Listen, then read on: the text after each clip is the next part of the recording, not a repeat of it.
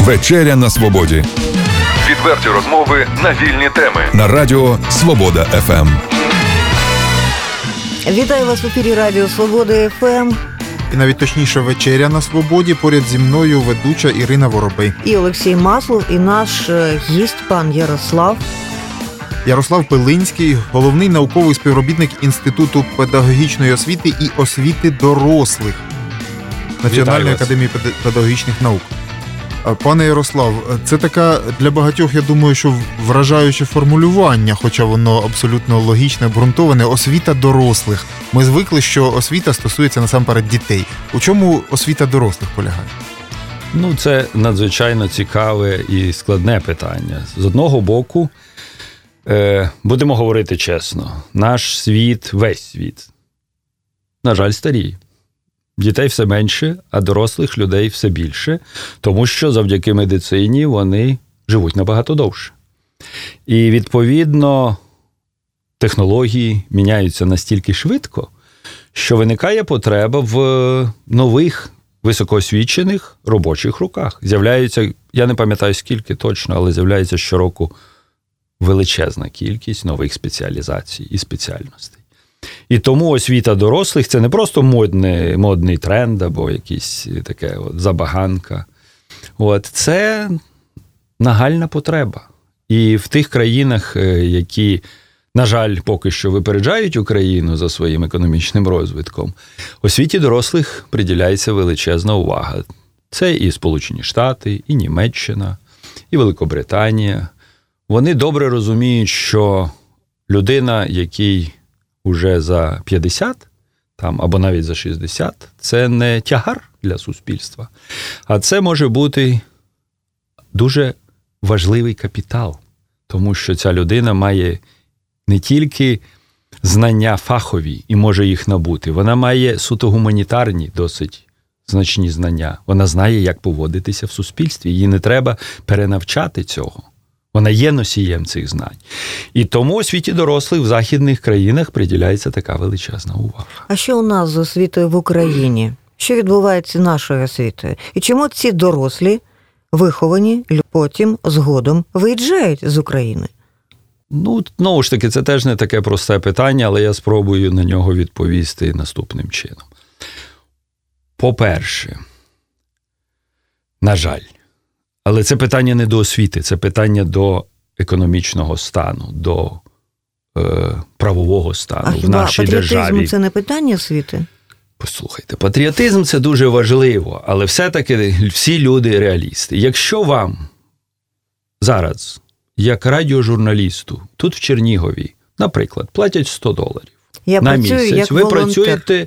Я працюю як волонтер. Ну, за щось же ви купуєте хліб. Уявімо собі, не як журналісту, як оператору, там, будь-чого. А в Польщі 500 доларів.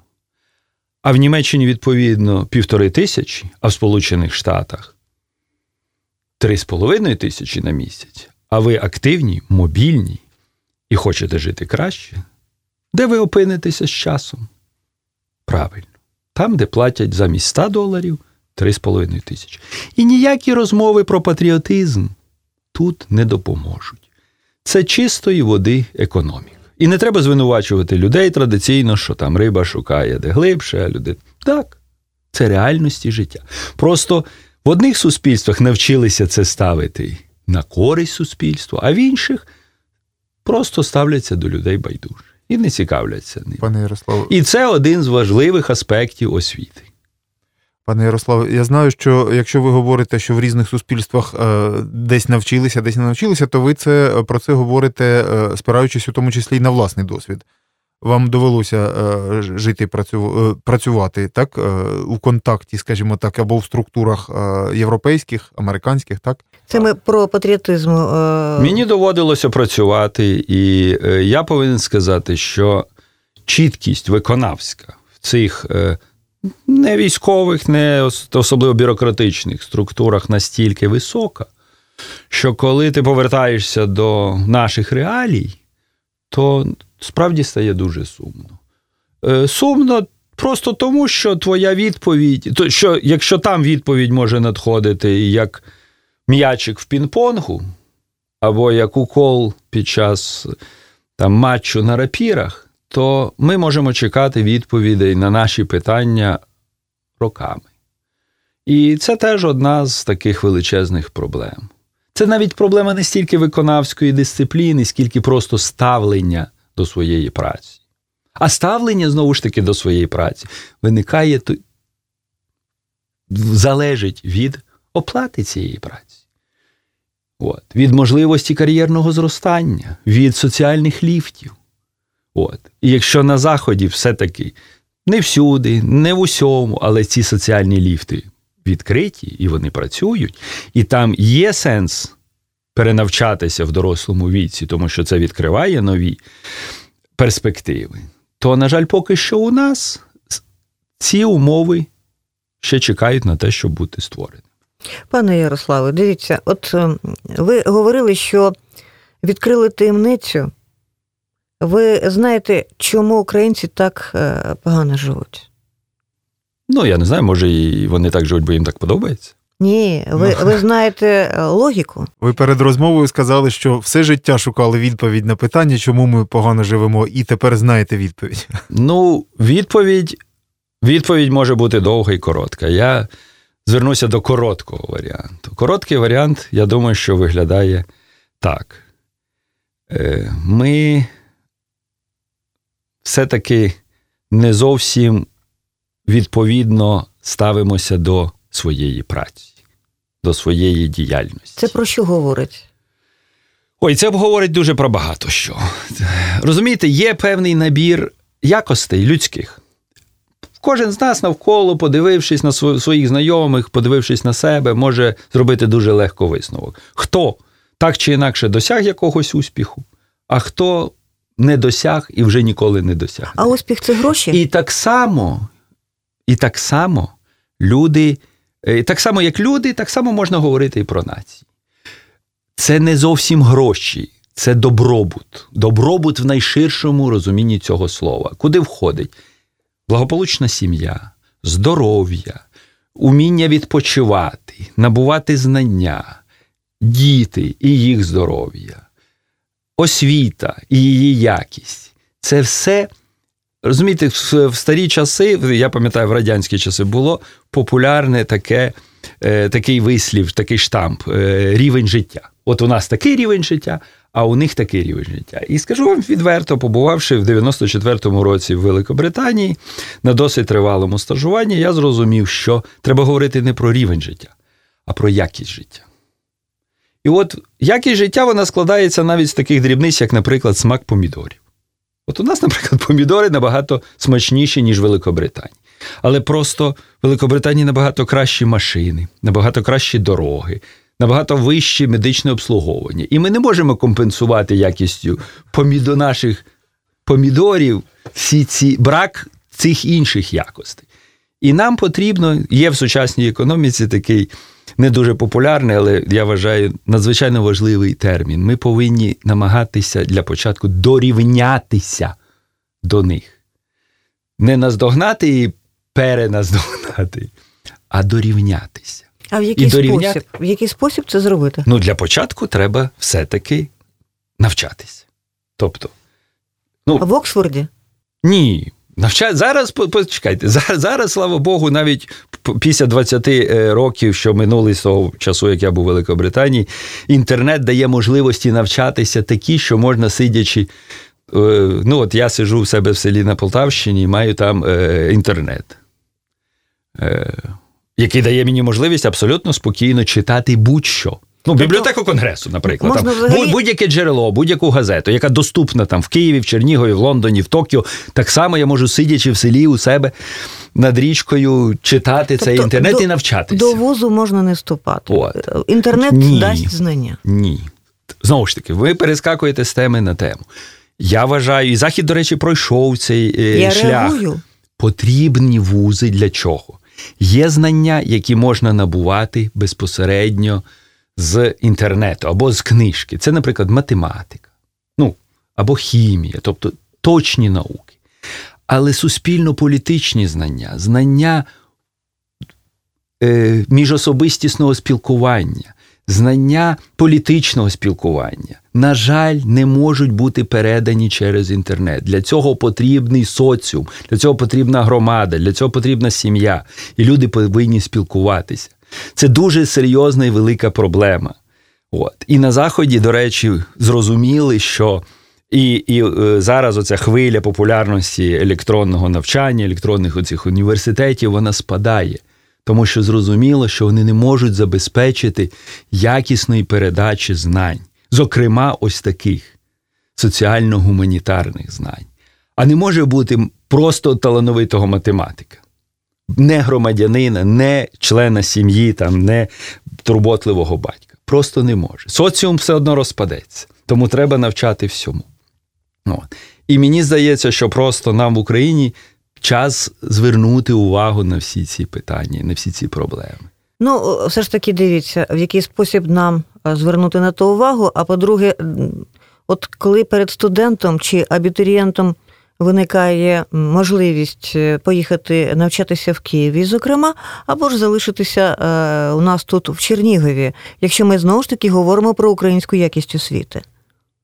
Де б ви радили, куди б ви радили їхати студенту? куди вступати, до якого вузу. Як впливати на на, на тобто громада може впливати на цю мені здається, що все-таки тут треба починати з іншого кінця, не з того, де він буде навчатися, куди а він прийде а що, назад, а де він буде працювати. Ну далі. так. І отут якраз я думаю, що в сучасних умовах, коли все-таки у нас немає єдиного партійного керівництва і єдиного центру прийняття рішень, і дуже багато що диверсифіковано, і багато дуже прав спущено вниз на рівень області, на рівень регіону, на рівень громади. Тут якраз настав час саме працювати місцевим громадам в широкому розумінні цього слова. Наприклад, в Чернігівській обласній громаді над тим, щоб чернігівські діти хотіли, їх не треба змушувати. Вони повинні хотіти залишатися тут і не просто хотіти, а своїм прикладом тягти сюди там дітей з Полтавщини там і Сумщини, наприклад, оголюючи їх. Ну, це, звичайно, не не, не хороша пропозиція, але в принципі. Повірте, е, ну, якщо звернути увагу, як працює це в інших державах, на жаль, так, ну і на щастя, воно так і працює. Як тільки на схід на західному узбережжі Сполучених Штатів з'явилися нові можливості, нові бізнеси, з'явилися нові моделі їх, так би мовити, облаштування, відразу туди ринули найталановитіші люди з усіх Сполучених Штатів, а потім із усього світу. У вас є книга, ви казали, е, яка в якій йдеться про те, як американська освіта створила американську націю, правильно? Так. А, Тобто, ви вважаєте, що саме так відбулося з ними? І чи може таке відбутися з нами? Коли буде інша книга, як Україна е, українці зробили українську націю? Ну я думаю, що це ще, на жаль, не скоро, але я сподіваюся, що вона буде. От. Справа в тому, що е, я глибоко переконаний, що е, американська освіта справді може вважатися творцем американської нації. Тому що, як, дивлячись, як ми подивимося на це, якщо ми подивимося на це як на, на людину, як на капітал, так як зараз почали дивитися. Є в мене прекрасна цитата, на жаль, я з собою не взяв, з якогось виступу перед е, Конгресом Джорджа Буша, де він каже, що раніше ми вважали, що наші надра, наші там землі, наші води це наше багатство. Ні, наше багатство це наші люди, це наші громадяни. І вони це розуміють. І там, де це розуміють, навіть на рівні села або на рівні району, і працюють саме над тим, щоб цей капітал примножувався. От той приклад, про який я вам сказав. Ви капітал.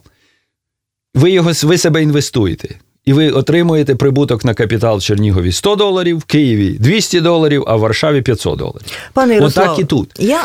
Ви можете створити у Чернігівській області умови, які будуть залучати сюди людей. І ці умови існують в інших місцях, куди люди стікаються для того, щоб себе реалізувати. Хто буде створювати ці умови, щоб люди залишалися на, на місцях? І знову ж таки, от ви говорите, громада мусить бути міцною. А як зробити так, аби вона була міцною?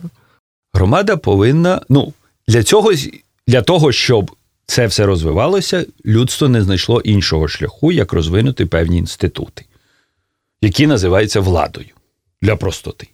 Отже, в нашому суспільстві є механізм, наприклад, обрання депутатів, які створюють певні законодавчі ініціативи, які повинні, по ідеї, контролювати виконавчу владу безпосередньо. А через цих депутатів громада, тобто люди, контролюють теж свою виконавчу владу. І цей механізм працює в дуже багатьох державах. І там, де він працює, він забезпечує в цілому успішне функціонування суспільства. Ну, ми вже 25 років ходимо на вибори, обираємо депутатів. Правильно. Результат А, а що ще ми робимо після цього?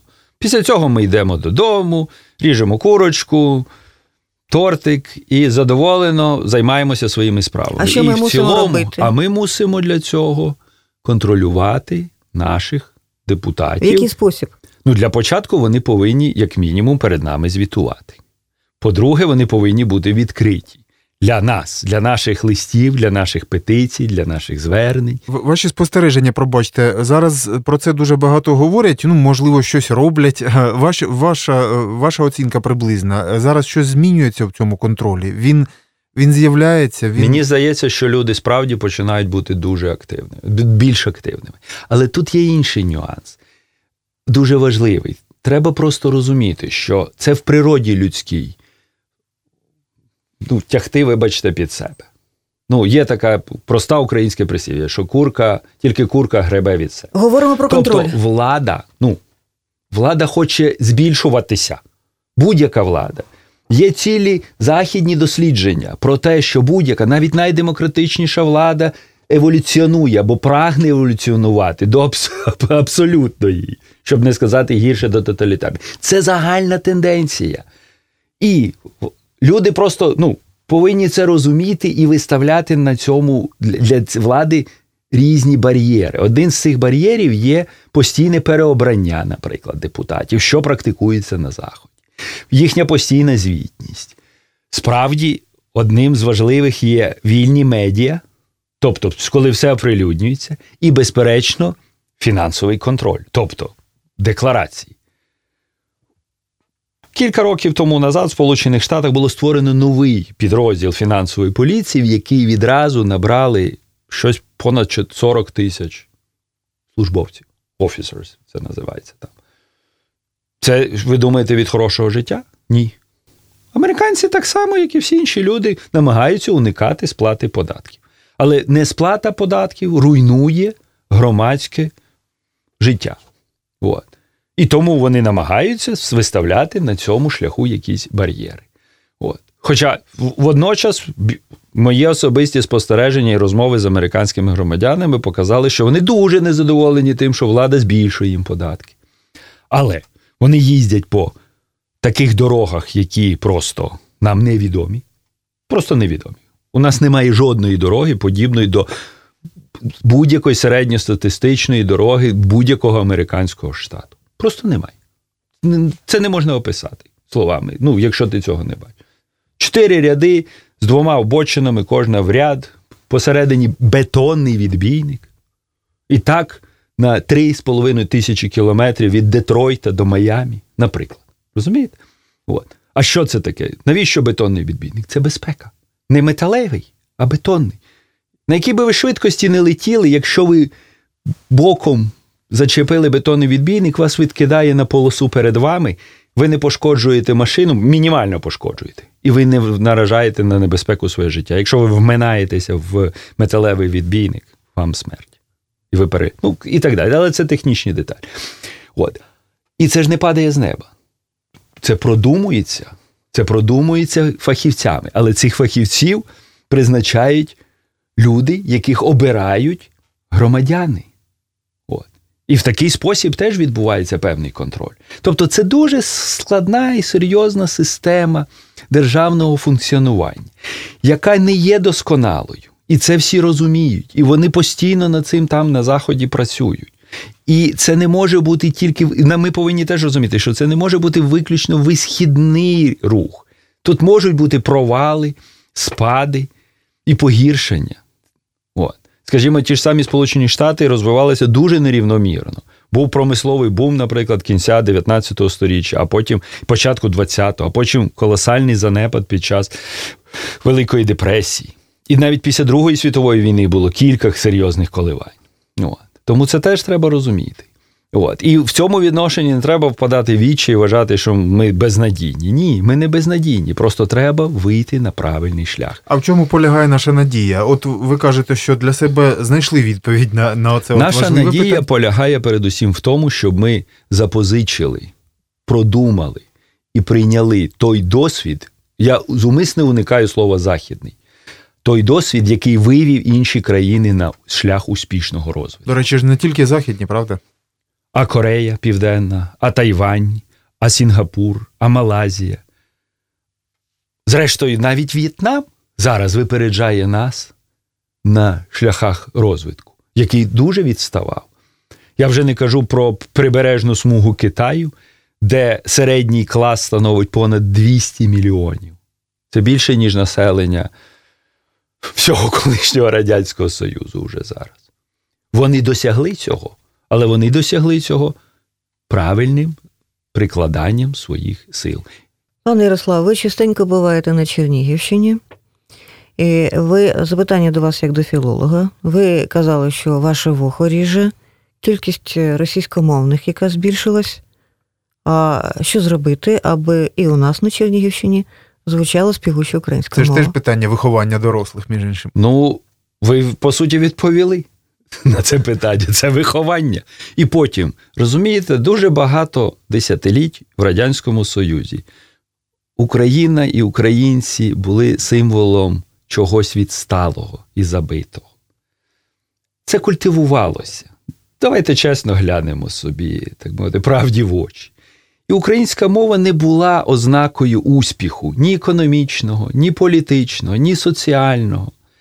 От. Тільки розвинувши справжню економіку на Чернігівщині, перетворивши Чернігівщину на центральноєвропейського тигра, ви зробите українську мову привабливу для всіх.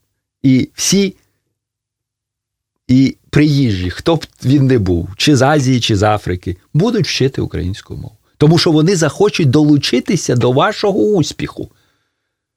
Я розумію, що це звучить дещо фантастично, але і, і що цю пораду треба розкривати. Але будьте успішними, і люди потягнуться до вас.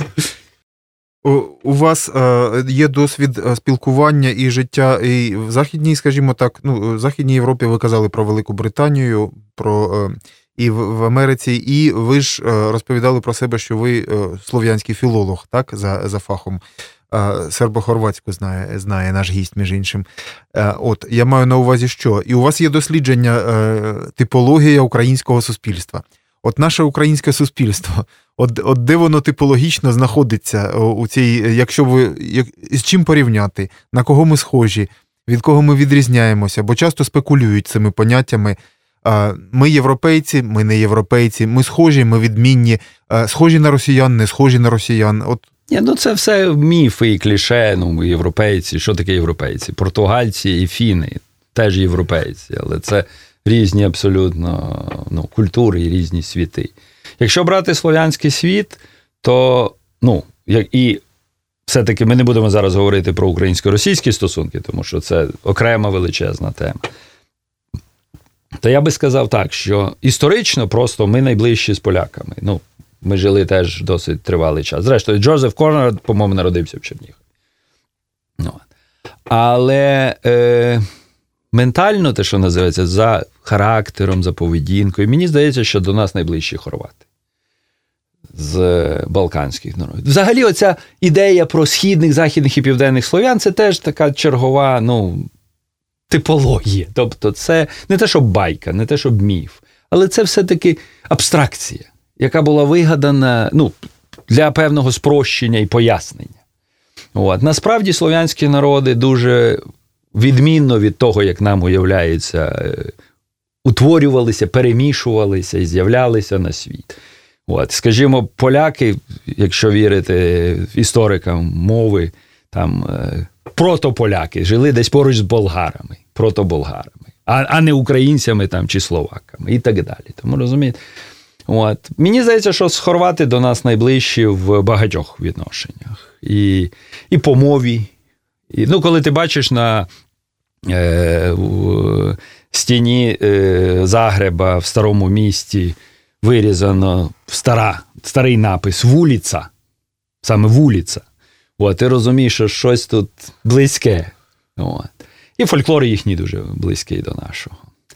От. Ну і зрештою, разом з нашими галичанами вони разом жили в Австро-Угорській імперії, що причому в австрійській частині, що теж дуже важливо, а не в угорській. Бо хорвати на певний період належали до угорської, але потім. От, Але це окрема теж тема. Тому мені здається, що цей теж австро, австрійський імперський, скажімо так, в хорошому розумінні вишкіл, він теж накладає свою хорошу печать на на, наші, на наш ну, подальший шлях. І відіграв велику роль. Знаєте, про що ми не поговорили з вами? Про розумовське читання. Власне, з цією ж метою ви приїхали на Чернігівщину? Так. А чому ви вирішили? Це вже ж не пер, не перший рік берете участь? Ну, мені здається, що це надзвичайно цікава і хороша ініціатива е, вашого центру освіти державних службовців, так коротко назвемо його, от, яка е, допомагає багатьом е, по-новому подивитися на регіональний на місцевий розвиток. І мені здається, що ця ініціатива надзвичайно продуктивна. От. За результатами видаються збірки наукових праць, які, я думаю, що мають свого читача. Ну а під час цих розумовських зустрічей відбуваються дуже цікаві дискусії, які, мені здається, запліднюють далі роботу державних службовців. Не лише на Чернігівщині, але і в тих регіонах, з яких приїжджають гості до вас. А не відбувається так, що це начебто зустріч своїх для своїх. Ні, ну так ми поспілкувалися, обговорили свої якісь питання. Ми всі десь свої для своїх, але просто в даному разі можна сказати, що це певне експертне чи наукове, чи професійне середовище, яке, власне, і повинно виробляти ті нові якісь сучасні підходи для розвитку суспільства. І я думаю, що на таких форумах, як Розумовські зустрічі, саме такі. Е, підходи, і такі нові ідеї і з'являються, і поширюються, і дискутуються, і це дуже важливо. А потім уже вони йдуть, так би мовити, або повинні принаймні йти в маси і втілюватися в життя. Пане Ярослав, от оскільки це має відношення до історії, от часто лунає е, ця фраза, що історія вчить нас чи нічому не вчить. Так? Є такий парадоксальний вислів, там іронічний, що історія вчить нас тому, що вона нічому не вчить. Все-таки люди роблять, от знову таки освіта дорослих, люди ем, роблять висновки з подій, з того, що відбувається. Це актуальне питання, бо ми зараз переживаємо такі драматичні, Ні, ну, трагічні події. Звичайно, послухайте, ну у людей, на жаль, коротка пам'ять. І всім здається, що отак. Колись ми, вибачте, такий, я вам наведу досить сумний і актуальний приклад. Колись ми разом з колегами записували пам'ять тих, хто пережили голодомор. І як зараз пам'ятаю, на дивані сиділа старенька бабуся, за її спиною був дуже гарний килим, поруч стояв телевізор Samsung. Вона розповідала про голодомор і плакала, а потім сказала: Боже мій, ми ніколи так погано не жили, як зараз це аберація людської пам'яті, людського уявлення. Так як добре, як зараз, вона не жила ніколи. Але їй здавалося, а це було середина 90-х, що оце от безгрошів'я, певне, там, якийсь безлад політичний, що оце от є кінець світу. Їй хотілося стабільності, їй хотілося впевненості і так далі. Але вона, ну, по суті, забула, як вона жила там 50 років тому назад. Так і нам здається, що ну от все стало, зупинилося. Але чекайте, 20 років тому назад я гуляв по вулицях Чернігова. Вони зовсім по-іншому виглядали. Просто ви ну, живете тут і вам здається, що нічого не міняється. Я приїжджаю кожні півроку, і кожні півроку бачу якісь позитивні зміни. Справді позитивні. Це, на жаль, життя минає, воно поліпшується, і ми йдемо. І нам здається, що нічого не відбувається. Насправді відбувається. Просто нам би хотілося, щоб це відбувалося набагато швидше. І мені здається, що розумовські зустрічі це хай невеличкі, але один з таких кроків пришвидшити цей процес поліпшення нашого життя. Пане Ярославе, е, дякуємо вам за чудову розмову. Нагадаємо для наших слухачів, що це науковець, філолог, І людина з великим життєвим досвідом, яка е, знається дещо на тому, як вчити дорослих.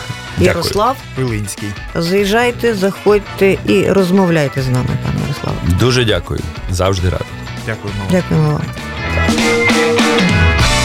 Відверті розмови на вільні теми у програмі Вечеря на свободі Тричі на тиждень у понеділок, середу і п'ятницю о 18.00. на радіо Свобода ФМ.